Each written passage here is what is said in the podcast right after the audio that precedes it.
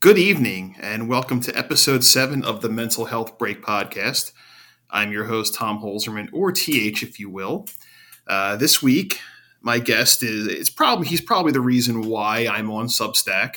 Um, you may know him for his various dogs. Uh, you may know him for his writings on luminous sites such as the um, the dearly departed Every Day Should Be Saturday. But you probably know him most recently for his uh, cookbook. There we go. His I almost gave it away. His newsletter, the Action Cookbook newsletter. Uh, please welcome to the show, Scott Hines. Scott, how you doing? I'm doing great. Thanks for having me. No problem. Um, glad to have you on. And you, uh, so you um, were recently named the uh, a Substack Food Fellow, or is that is that the right terminology? It is, yeah. It's uh, the Substack Food Writers Intensive is the program, but they called us the Fellows, and I think our internal term has been the Food Fellows. So it's a funny term. I like it. Like the like pin pals, only uh, yeah. only only a little tastier, I suppose. Um, they just I think it's funny, fellows. It's uh, such an academic term, either an academic yeah. term or like a, an old English sort of uh, bro term, I guess. Yeah, I'm picturing it more as like a, a old timey fop. So, so what does that sort of entail? Let's let's get that let's get the official stuff out of the way first. Yeah. So um, the program was uh, an invite to established food writers on Substack. Uh, you know, people with a certain a certain length of time publishing there and a certain certain degree of following, and they wanted to help us, you know, collaborate and move our publication to the next level. What's what's been sort of a delight for me is that the the group it, it's a very impressive group and it includes some people who have published cookbooks or been major food writers, editors of, of food publications, a, a journalist doing you know very important work, and then there's me who you know I I made a made an Indiana pork tenderloin spicy. That's important work, though. You know, I think yeah. the, the, the Kentuckiana hot loin is, is, sort of become a touchstone. Yeah, yeah. So no, it's been great, and like you know, it's been a productive program, interesting to learn from other people, and uh, I, I think I've been doing it actually longer than a lot of the people. So I, I almost have a degree of expertise, which is frightening. It does sound um, sounds scary when you're the one who's you, you, know you're the you're the guy who's got the the seniority in the group. like oh, oh God, what if I do know what I'm doing? Well, I, I think it's clear that you do. I mean, every Friday, it's sort of you know it's religion. It's sort of um, it, it's your newsletter, and then it's the Gators Daily account with the uh, Flat Fuck Friday song. and every once in a while, it's an Italian hoagie Friday. I, I can't overdo it. Yeah, but um, so what? What does the what do you guys do for that? Or is there something like that you're are there like going to be collaborations that are going to be on your various newsletters, or is it something central? Uh, are you so cooking with each other? haven't cooked with each other yet, but um, so we have weekly uh, weekly calls where we've brought in some of the internal people uh, from Substack's teams that teach us about you know various publication strategies and tools, but we've had some major food writers on to talk to us. I, I got to talk to Andrew Zimmern on Zoom a couple oh, weeks yeah. ago, which was pretty wild. He's he's the real deal. Um, yeah, yeah, they've had some some real deal uh, writers on there, and then we've we've got an internal publication where we're just writing for for the eleven of us, you know, talking about strategies and processes and you know how we do our work, which has been interesting to see because both the good and bad thing about a publication like this is that I've been doing it entirely by myself for almost three years now, and in many cases, it, there's been cases where it's oh that's that's interesting. I, I hadn't thought of doing it that way, but in many other ways, it's been like, well, I guess I was doing it right because I was doing that all along. So it's been. I would say, yeah, I would say so. I think you know every Friday it's sort of. I haven't tried to make any of the recipes yet. I just haven't really had the chance to until um, recently, while I'm doing more cooking for myself, and I think if you know me, you know the reason why, but I won't mm-hmm. get into it here. Um, but I, I, think, like all the I think a lot of them are some of them can be a little complex, but I think you have to you do it do it like that sometimes. You need to sort of flex your muscle a little bit. The uh I guess the timpani was the is that how you say timpani? I'm Italian, I don't even know how to, to say that. Uh timpano. Timpano. Okay. And I only know that because it, it features heavily in the movie Big Night, which if you haven't seen, it's a delight. Um, it's uh, Stanley Tucci and um, Tony Shalhoub play brothers running a, a, struggling Italian restaurant on the Jersey Shore in the 50s, and they're stuck making the kind of foods that tour- tourists who don't know Italian food want to make, but they've got a chance to make a big impression on a, a major restaurateur, and so they, they make their beloved timpano. And apparently, this was something that Stanley Tucci's family did growing up, so he he came up with it. Uh, but yeah, things like that. I, I've actually realized as I go on here that like I love to do I love to do a big ridiculous project like that, and definitely at the at the height of our like stay at home times in the pandemic, that was. I, I can go back and look at stuff I did a year or two year two years ago and think like, oh boy, I was I was going through it when I made this fish.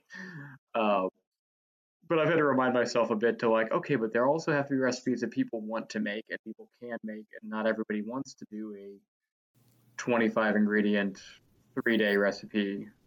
Some people do, but learning balance. That's, that's, the beauty of it. Some people like to sort of get nuts in the kitchen. I know I, I, I do do that sometimes um, myself, and um, but uh, there, there's one thing that I think uh, it's we're past Memorial Day, so it's officially summer. Mm-hmm. And one thing that I think is the most accessible, the easiest thing to do, well, at least the easiest thing to attempt, but can be the easiest thing to screw up. But it, it's something that's synonymous with summer, and that's grilling. Yeah. So we love um, we love a good grilling. Um, how much grilling do you do during the summer?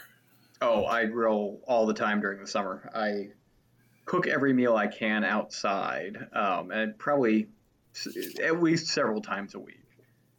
Um, you know, I've got the charcoal grill and the gas grill side by side because I like to use the charcoal for you know the longer stuff, the smoking. The I've got the time on the weekends, and then the gas grill for when I just want to, you know, get some chicken breasts or burgers on the grill and and you know get it to the table quickly. But oh, I love cooking outside during the summer.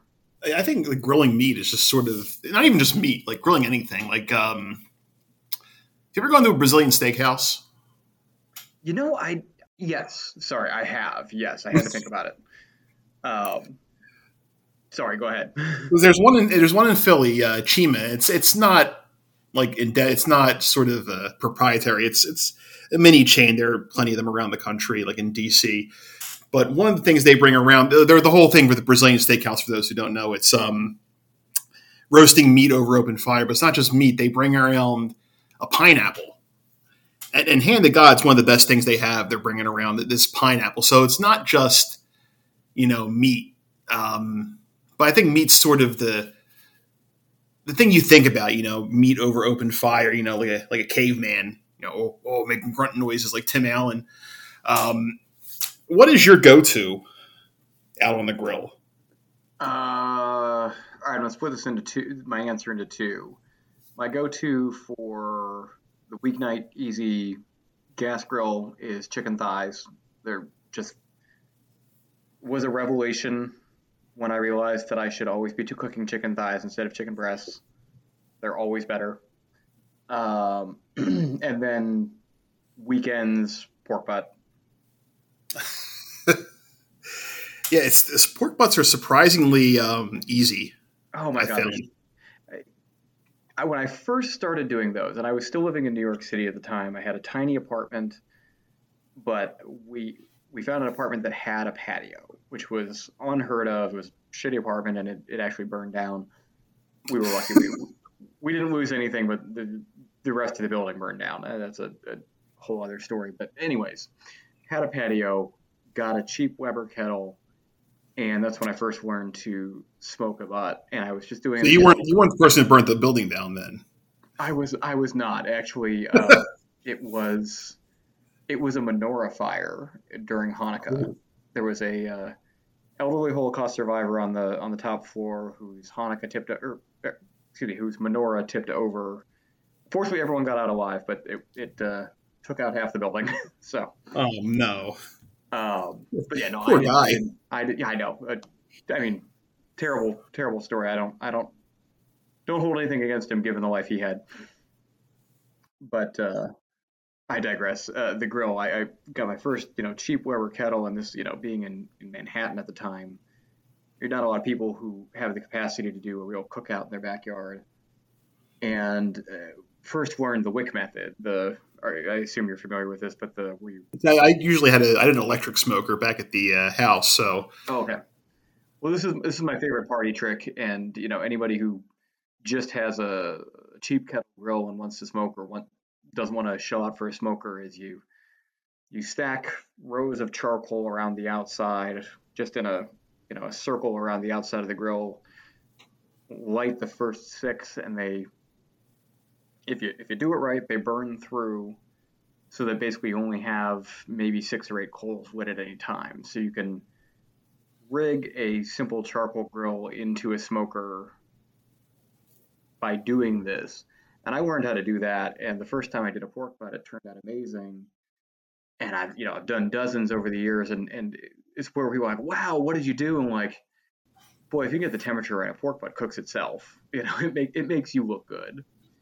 It's like a domino effect. Yeah, and like you know, something like brisket or, or stuff like that is finickier and harder to nail, but a, a pork butt it can really it can really make you look good without a whole lot of work once you get you know learn just a couple of tricks, and that's that's always been my go-to. Yeah, that's um, that's the sort of the thing that I sort of got good at with my smoker. Um, and all you really need is a nice, a simple rub. You know, you don't need to baste it. You just need to let it go and control the temperature. Um, and it turns out fantastic. You just gotta let it rest. That's the that's the key part. You know, you Yeah. can't really, you can't you can't take it out too early. You can't take it out when it's one sixty five. You gotta let it go a little bit more, and then you gotta let it rest. And once you do that, it's just sort of like you can the world's your oyster. You can do whatever you want with it. Um, and um, we'll go. We'll start cycling back to sort of the chicken. I, I've always found it interesting. Um, I, I ate almost exclusively white meat growing up, um, and I, I still do for the most part. I tend to gravitate towards breasts and wings. So, what, in your opinion, and you're not the you're far from the first person to say that the thighs are better. You know, it's a Food Network thing. It's anybody who has a grill, you know, they say it. Um, what is your describe in your words? What do you think uh, thighs uh, over breasts? I mean it's probably just the fat, you know.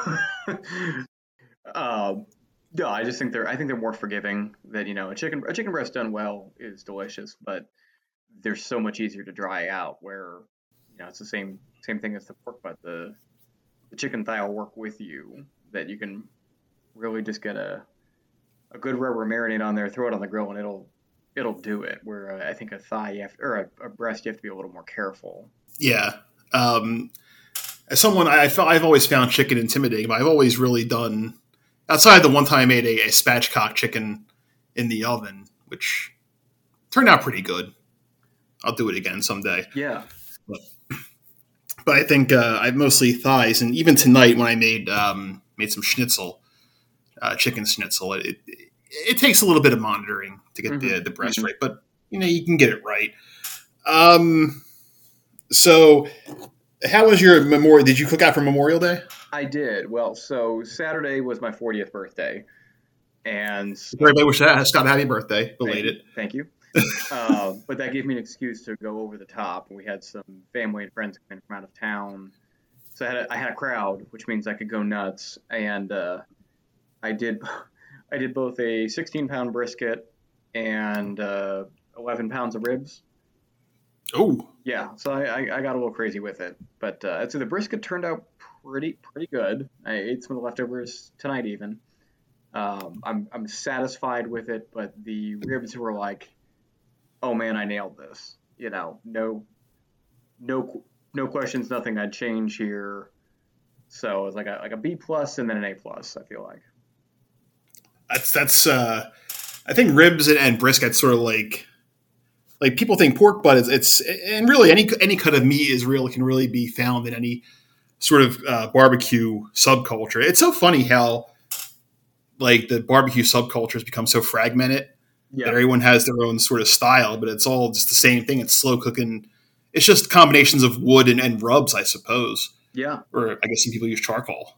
Um, I mean, the, the Carolina pork butt and, and Memphis has ribs and Texas prides itself on brisket and hot links. Then Kansas City goes even further down the end, and hey, they want burnt ends. It's crazy, you know, burnt ends. It sounds so unappetizing, but it's like the one of the best things ever. Yeah, and I, you know, I'm somewhere in there where like I don't, I don't like a ton of sauce on my barbecue. I love a good, you know, love a good dry rub, and I'll put a little sauce in at the end. But you know, I, I know a lot of places it's all about what kind of sauce they use, and for me, that's like that's the condiment at the end. So. Oh yeah, it's all about. I mean, a, a, good barbecue, in my opinion, you should be able to eat it alone because you got the fat just right, rendered out just right. Yeah. Totally. Um, so I think with that being said, you know, uh, I guess two prong. You know, you're from Northeast Ohio, mm-hmm. but you make your your uh, your home in the Ohio Valley at this point, which you know, that's further enough south. People consider Kentucky sort of a border state between the South and the Midwest. I mean, there's mm-hmm. claimants both ways. Um, what have you noticed is the signature style in Kentucky, the the Ohio Valley, uh, Western Kentucky, uh, whatever it is? Sort of um, some whatever granular region that you're in, and then follow up of all the different styles. What is your favorite in around the country? Yeah, I'm not sure that I'm not sure that Kentucky has, or at least uh, uh, you know Louisville area has a distinct barbecue style. I think you see a lot of the things that you see a lot of other places. A lot of a lot of pork butt, less less so brisket, but you know, barbecue culture has now spread enough that you get, you know, you've got the old line that define these regions, and then you've got, you know, people like me, but also at the restaurant level trying trying different things. So, I, you know, I know theoretically the Kentucky barbecue, and this is more as you get into Western Kentucky, like Owensboro area, is uh, mutton based, which I can't say that I've ever actually had. I, I really. One time I've been out to the Owensboro area. I drove out there to get my first shot. Last, you know, the first time I could get an appointment in, in March 20, 2021 and I was like, oh, we need to stop for, for barbecue. And I was like, oh, we, we weren't going into restaurants again yet at that point, so we haven't done it. But, uh, but yeah, I mean, if I have a preferred style, I don't know, maybe maybe it puts me in the Texas category where I'm I'm you know, I know they're more about the dry rubs than the sauce. Maybe that's closer to my heart there, which is ironic because you know I have other opinions on food that would be heresy in Texas, such as you know my feelings on chili as a one-time resident of Cincinnati. Uh, let's let's talk about that a little bit. Um, and I I admit that I've it, that I've uh, participated in pile-ons just because it was fun and it was. It's the human nature to sort of you know persons are smart but people are dumb. Mm-hmm. But Skyline Chili that sort of has gained a an unsavory reputation, but I mean, it's popular in the Cincinnati area for a reason. Um, yeah. What is it that that appeals to you, other than you know local tribalism? Yeah, and so I'm not even from Cincinnati. I, you know, I'm from Cleveland, as you said. I, I did go to uh, University of Cincinnati, so I was there for six years. Um, here's the thing: I I like it. I also make a bit out of, you know, if you want to make people mad online, you just talk about Skyline, and especially as the Bearcats were making their playoff run in football this year. Every time we won a game, I posted a, a GIF of of Skyline chili being poured. But uh, you know, I think a lot of the resistance to it comes from people who have never had it. Now, have you had it? I have, I have not, but I have. Been the closest I've ever been to Cincinnati was, you know, just last week I was in Lexington they might and um, they might be in Lexington if you go back. They are here in Louisville, so I, I would have to look and see if they're actually in Lexington. But anyways, well, I gotta see how long I'm back for because I'm definitely going back to the Big Kahuna. Yeah. Um, Um, but so the thing about Skyline, you know, the, it's a, it's the semantics. Calling it chili makes people mad, and it's not. It's not chili. It's not like you wouldn't just eat a bowl of the the chili. It's a sauce, and it's. I, have heard people. I've had these conversations with people who are like from Michigan or, or Northern Indiana, where they're like, "Oh, is it the same as coney sauce?" Like, yeah, it's the same thing, and actually, the same thing shows up. You know, like coney dog sauce in you know that part of the northern Midwest. I think a lot of it shows up on like garbage plates in Western New York. It's the Greek and Macedonian immigrants with this like strongly spiced meat sauce that's got you know allspice and cloves and, and things like that in there. So really, it's if you wanted to call it Greek bolognese, I don't feel like people would be nearly as opposed to it as they are to the idea of chili. And then I know there are other people who take it, you know, they see see pictures of the the gigantic mound of cheddar cheese they put on top and they take exception to that that can be a matter of personal preference. I happen to love shredded cheese. I think it's delicious. I think cheese makes everything better. Yeah. Um, as long as you're not, you know, someone like Spencer Hall, who's uh, whose hatred for cheese is, gonna, and he's not the only one. Yeah, I wasn't going to name names. That was one of the people I was thinking of. Um, but you know, yeah, it's it's a delicious dish if you take it for what it is. I, I think of um, as a tangent. My freshman year of college, uh, at, at Cincinnati, separate from Skyline. It was understood. You know, you get past about midnight, the normal restaurants close. You get past 2 a.m. and uh, the fast food places close. You get past 4 a.m. Taco Bell has closed. If it's past 4 a.m., you're going to White Castle because it's the only thing that's open. and there was one night where like I was I was up at 4 a.m. but I hadn't been drinking and I had a car, so I shuttling a bunch of guys down the hill to the to the White Castle, and one of the guys uh, had grown up uh, mostly overseas, and he had never had uh, White Castle.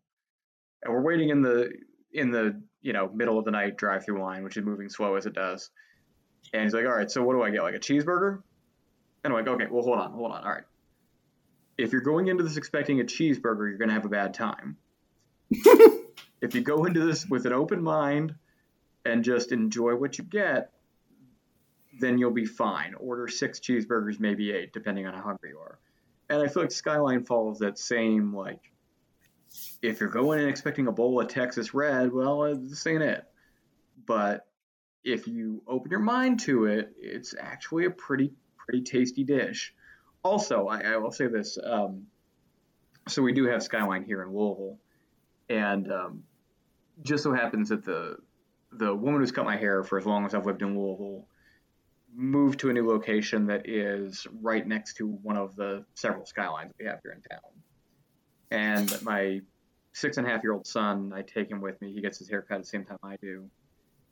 Well, he's now realized that he can get a hot dog at Skyline because they serve coney dogs. He can get it without the without the chili, without any of the cheese, anything. You just get a hot dog. And so now he demands that we go to Skyline, but it is an amazing dining experience as a parent because they only serve uh, they, they have some stuff on the menu that's not chili. They have you know like a buffalo chicken wrap and stuff like that, but by and large, it's it's the chili, it's spaghetti, it's the hot dogs. So it's a sit down restaurant, but you place your order, your food comes two minutes later. And man, okay. that's a great experience with it with a kid. oh yeah, um, kind of reminds me of some of the cheesesteak stands in Philly where you know they have the, the steaks going on the grill, so and they just dump some whiz on it and they give you some if you get with or without. But those are always the, the best kind of place to go with kids. Um, can also be the best kind of places if you know if you're on a lunch break yeah. or um, you hate yourself and you want to get in and get out. Um, so I assume because like I've been to Primanti Brothers in Pittsburgh, mm-hmm. um, and and it's sort of like I, I went in sort of essentially this dump sandwich place, and what it was, it was sort of like it's sort of grown into like hip trendy sports bar, kind of like Chickies and Pete's in Philly. I was sort of wondering if I guess Skyline sounds more like it's you know true to the uh, I guess the um, you know get him in, get him out sort of experience. Yeah, it's probably more. I guess you can't. They don't have liquor licenses, do they? Not to my knowledge, at least not to any of the ones I've been to. Although, you got to wonder would that be new life goal is to open a, a skyline with a bar. Um, but uh, but yeah, no, it's it's more of the like straight up you know diner lunch counter sort of sort of ethos. So like there's tables inside and there is a server who will come to the tables, but it is very very casual, very you know bare bones. And there's a certain charm to those kinds of places. You know, not every place has to be sit down with a nice little menu and you know uh, classic rock playing in the background, 50 TVs showing whatever. Actually, this is um, a perfect example of their menu is um, when you sit down, the waitress will ask if you want a menu. it's like, actually, the last time I was there, I asked because I like, you know what? I've been here so many times. I'm going to try something different. I tried the wrap; it was pretty good, but but yeah, most of the time you're like, no, give me a regular five way. I'm good. So, is there like a hierarchy to order? I know that some of, not all. I mean, Philadelphia has the reputation. You know, some of the cheesesteak stands are surly.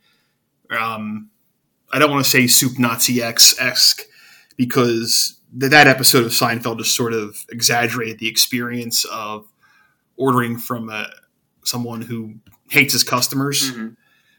You get some of that. Like you got to order, you know, with or without, and uh, woe to you if you're someone like John Kerry and you order a Swiss cheese, a cheesesteak at like oh, Pat's yeah. or Geno's. uh, or a cheesesteak hoagie, which is a thing, you know. Um, you can get a cheesesteak with lettuce and tomatoes on. It's called a cheesesteak hoagie, but go to Pat's and Geno's, forget about it. They'll yell at you. Um, is there? I know there's sort of uh, there are um, you know certain terms, you know, two way, three way, four way, five way. Um, is there a surliness, or is it are they friendly? Oh, no, it's it's it's pure Midwestern nice. Uh, yeah, I mean the, the the ordering system is uh, uh, theoretically you could order a two way, but I, I I've never seen it done. You know, you start with a three way. That's the spaghetti, the chili, the cheese, and uh, a four way adds either beans or chopped onions. A five way adds both. So I'm I'm a five way guy. I, I like beans. I like onions. Uh, but I've never uh, experienced any sort of surliness about it. I think it's just like, here's the system. If you don't know it, they'll walk you through it because it's not that hard onions are quite you know controversial. You know, I, I, I like onions in all their forms. I, if I want a nice little acid crunch on a hoagie or a cheeseburger, I get the get them raw. I like them caramelized. Some people just like sort of revile at them, and and they're like a building block of most good food. It's mm-hmm. it's crazy. Um, but um, circling back to chili a little bit, you know, like the um, actual chili that's called chili that you know you eat with a spoon. Um, so Texans will tell you no beans, and other places will tell you yes beans. Uh, let's get your quick take on that on that battle. I'm pro beans. I don't get the Texas thing about it. You know, I also and obviously my my embrace of Cincinnati puts me in this camp, but I'm not I'm not big on chili purism because there's no there's no consistency anywhere, you know, as to what what constitutes a good chili. I like beans. I, I think beans are very tasty, so I, I always include them. Well, chili is, is very much just throw a bunch of crap in, the, in a in a pot, and you know as long as there's you know meat, or it doesn't even have to be meat. You have vegetarian chili, and as long as there's like a tomato base, or even not even that, you know, it's just like a it's just like a you know throw whatever you have in in the the, the cast iron pot the, at the uh, campfire, and that's your chow. Yep. Yep. So, do you have a, go-to chili recipe for? Uh, I guess we're going from summer into the fall football season. That's uh, chili weather. Do you have a go-to chili recipe, or is you just sort of like you know whatever's whatever's fresh sort of, or whatever's around? I sort of mix it up each each year. You know, tinker with things. I, the one thing that I do consistently, and I picked this up from uh, from Serious Eats in the Food Lab, is uh, using dried chilies rather than chili powder. So I'll, I'll you know take the selection of, of the bag dried chilies and reconstitute them in broth, puree it into a into a base, and get that real just like dark, thick chili base. But beyond there, I, I experiment a lot. I started putting chorizo in there. Found that like that a lot. But uh, I I do make a vegetarian chili. I think actually I think chili is the best venue for meat substitutes or even even not. I made one actually. Um, last fall, I made a point to make a, a vegan chili without getting into using the meat substitutes, just because I want to prove that I could, and it was it was actually really good. It was one thing you have to be careful with when you're doing that is I find the animal fats really tend to suck up spice. And I learned this the hard way once that uh, if you use the same level of spice in a vegetarian or vegan chili that you do in a meat based one, it is going to be a lot hotter when you're done because there's none of that none of that fat neutralizing it.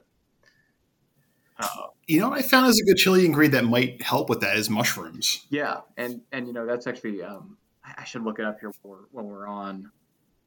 See what I put in it.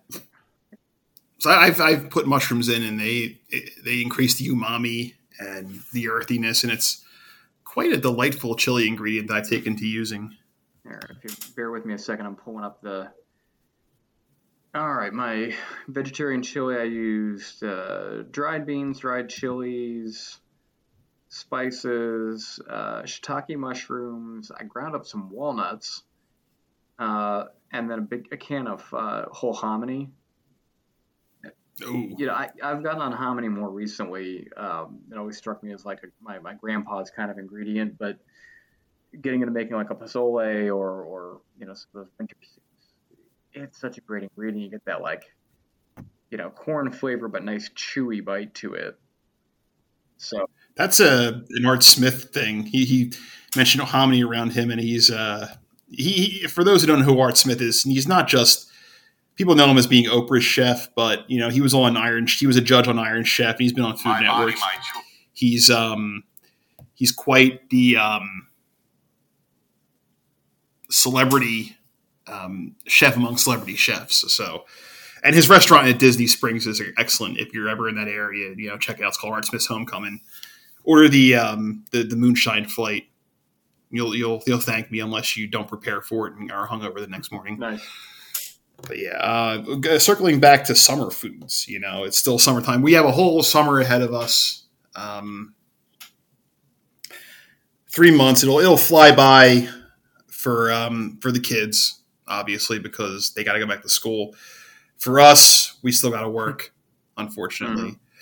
Mm-hmm. Um, but you know, the summer cookouts. We talked about grilling. I love grilling. Um, I love it even more now that I can't do it on a regular basis. But um, to go with the the grilled meats, the burgers, the hot dogs, the sausages, the the steaks, whatever, various side dishes. Um, what are some of the uh, side dishes that you grew up with, and what are some of the ones you've sort of come up with? As I know, if you're anything like uh, like us out in Philly, you know we'd have you know macaroni, all the mayonnaise based salads, and then someone would invariably make a pasta salad with the the bottled um, Italian dressing, which was fine. You know, you still still see it every once in a while. But uh, what are some of the things you remember from your cookouts, you know, with your family, and then what are some of the things that you now as sort of a refined cook? I won't say chef because you know you're not a. We're, you and I aren't chefs by trade. You know, yeah. we kind of have to go through culinary school for that. Um, but yeah, I would say growing up, a lot of potato salad, uh, a lot of pasta salad. And then one thing that we made a lot in the summer uh, growing up was just a cucumber tomato salad, just chunks chunks of cucumber, chunks of tomato, oregano, and Italian dressing. And man, I love that growing up. That's, that's like you know quintessential childhood food for me because I love I love cucumbers, always have, even as a kid. Um, and then more, you know, I still do I still do all of those things, but one that I picked up in recent years is a uh, like a roasted broccoli salad. So I'll you know take take some chopped broccoli, you know, break down the heads into smaller smaller florets, uh, roast it until it gets a nice soft, you know, nicely soft and charred, and toss it with. Um, oh gosh, what do I do? I do some some cheddar cheese, a little bit of mayo, uh, some crumbled bacon, and then if you get the um, the fried red peppers, you know, the the like salad topping crispy red peppers. Mix that all up. That's been that's been a big barbecue side for me in recent years. That like plausibly generally the red peppers around here we roast them and they're nice and soft. Yeah. But well, those, that's an Italian. Thing, it's a Philly Italian oh, I thing. Love, I love a roasted red pepper, but this specifically is for the crunch. Is that like, you know, you see it on some like fast food restaurant salads. Even it's like it's the equivalent of the like fried onions on the on the green bean casserole, but they're red peppers. So they're just like the the crispy part, and uh, yeah, that's been a real go. You gotta get yeah, crunch is yeah. important. You know, text it's text it's the textural balance. You know, you know sometimes you might be able to eat like just a bowl of porridge or something that has that consistency, but sometimes you want to want to change up a little bit. I think that's sort of one of the things I've learned over the years of cooking. You know, is having is contrast works so much better at breaking things up, um, whether it be you know taste or acidity, um, texture, that sort of thing. Um, I read a book called uh, Salt, Fat, Acid, Heat, and that was oh, yeah. Um, sort of foundational for me. I love that book, and I love the uh, I love the TV series too.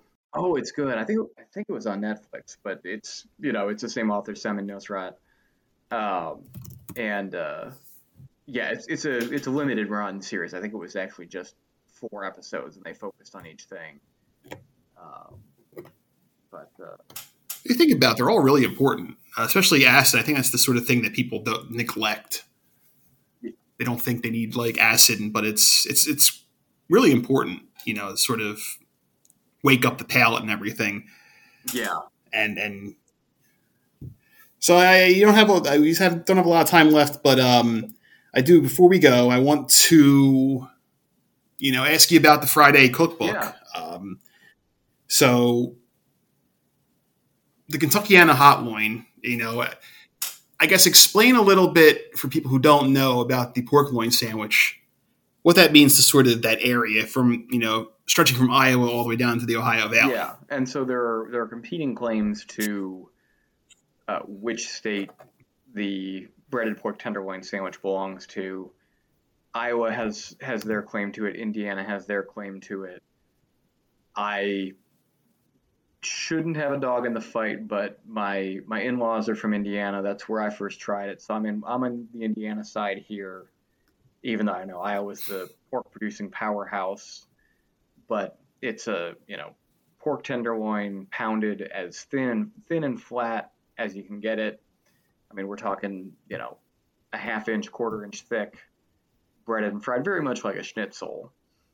Um, and that's a mainstay. First time I had one was at the uh, Grabill Country Fair in Grabill, Indiana, which is uh, Amish country north of Fort Wayne, and uh, they're delicious. You know, you, if you look some of them up online, you can find places that they'll pound them out to these comical, like you know, steering wheel sized pieces.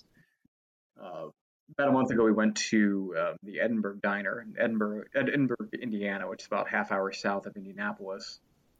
And, I was hoping it was it was it was Indiana and not yeah, Scotland. Yeah. Um, but so the one at the Edinburgh Diner, it's uh, it's ten dollars. You can order a second bun for two dollars, and but why would you? Well, you because it's so large.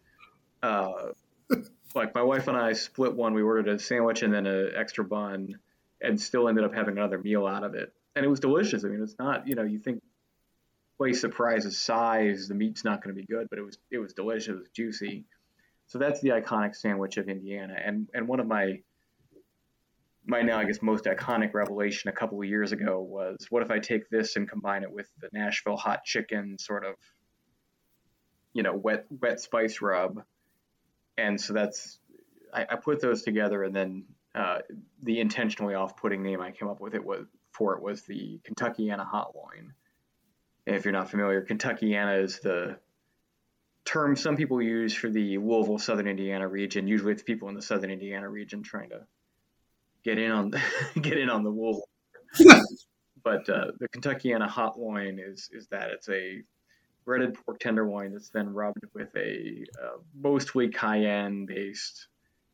Um, I, t- I take the, a little bit of the hot frying oil, mix it with uh, cayenne, paprika, garlic, a few other things, and then brush it onto the just fried uh, tenderloin. And the funny thing about this, uh, you know, it's a good recipe. I've made it a few times myself. It, obviously, it is it is delicious. but disproportionately to anything else I've made. I mean, truly over a hundred people have sent me pictures of their versions of it, and I think you know I talked early on about realizing that some of my recipes are too complicated for people to really want to do. This is like just complicated enough because if you're comfortable frying, pan frying, it's not even deep frying, it's pan frying. If you're comfortable pan frying, then you really all you have to do is, you know, beat this flat, bread it, fry it, brush it with a spice rub. It's a little messy, but it's not a big weekend endeavor. It doesn't take a lot of special skills, but it's also something that you're not going to find anywhere else. And so, I don't some, somehow it hit the perfect balance because, like I said, over 100 people have sent me pictures of it, and now I know at least two restaurants that have done it. That's that's that's awesome. Uh, nothing, nothing more satisfying than seeing someone does it professionally, making something that you've made. Uh, one more thing before we get here: the Friday Cookbook also features generally a cocktail yes. most weeks, and you're in, in the heart of of bourbon country. Um, quick shout out: What is the bourbon that you would recommend someone buy if they could, you know, get their hands on it, whether they get to Kentucky or whether it's available nationally? Okay, I will answer that in multiple parts. Um, usually my I'm, I'm look I'm looking at my bar as we talk about this, and I've got I think like 15 bottles of bourbon in various states of, of consumption right now. Um, value bourbon, Heaven Hill White Label is the best $10 bottle you'll get if you can get it where you are. It's also called Quality House, but it's it's you know better than a $10 bottle should be for rye, and I use a lot of rye for um, like Manhattans and, and stuff like that. Old Overholt, yeah, Old Overholt is my like again value pick on rye. Um, you know, for the like decent bottle, I'm I'm I'm a Woodford fan. Um, I have I enjoy Willet. You know, get that pot still shaped bottle, and then um, more recently, I've been getting into the Kentucky Owls, and there's the the older like con- they call it confiscated, the like old stock of bourbon, but they've started uh, started putting together new new labels of Kentucky Owl, and I've really liked the stuff that I've tried there. Awesome. Well, I will take notes when I uh, reviewing it at the podcast. I'm looking for a good bottle of bourbon myself. Um, before we let you go, where can we find you on the internet? What, where can we find your work? Where can we find you? Yeah, wherever. Uh, so the Action Cookbook newsletter is my mainstay. That is actioncookbook.substack.com. And then uh, I'm also on Twitter at Action Cookbook. Awesome. Uh, Scott, I want to thank you for coming on. You've been a great guest. My pleasure. Thanks for having me. No problem. I want to thank everybody for listening. Um, if you found me through the newsletter, great. Uh, you probably know everything there is you, there is that you need to know about what I'm doing.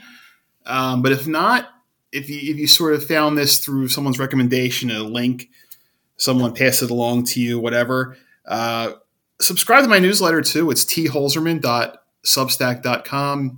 Uh, you'll get three ish posts a week um, about various subjects: food, video games sports, wrestling, whatever is on my mind. Um, this week I only had two posts this uh, this this podcast, and then yesterday I wrote about the schnitzel I made on Tuesday night, which is when I'm recording this. So it's tonight I made it. um, if you want to get more of my inane thoughts, follow me on Twitter at t holzerman. If you want if you want to see some pictures that I've taken uh, of various foods and animals and, and, children. Follow me on Instagram, same name, T. Holzerman. You could find me on Facebook, but I'd rather you not. And if you like you hear and you think, hey, I think TH should get a little bit of money out of this, well, I have a Ko-Fi link down at the bottom. You can buy me a coffee. Uh, you don't have to. It's not a condition of listening or or consuming what I'm giving you, but it would be very nice. Um, until then, everybody, have a great weekend. Keep it a buck.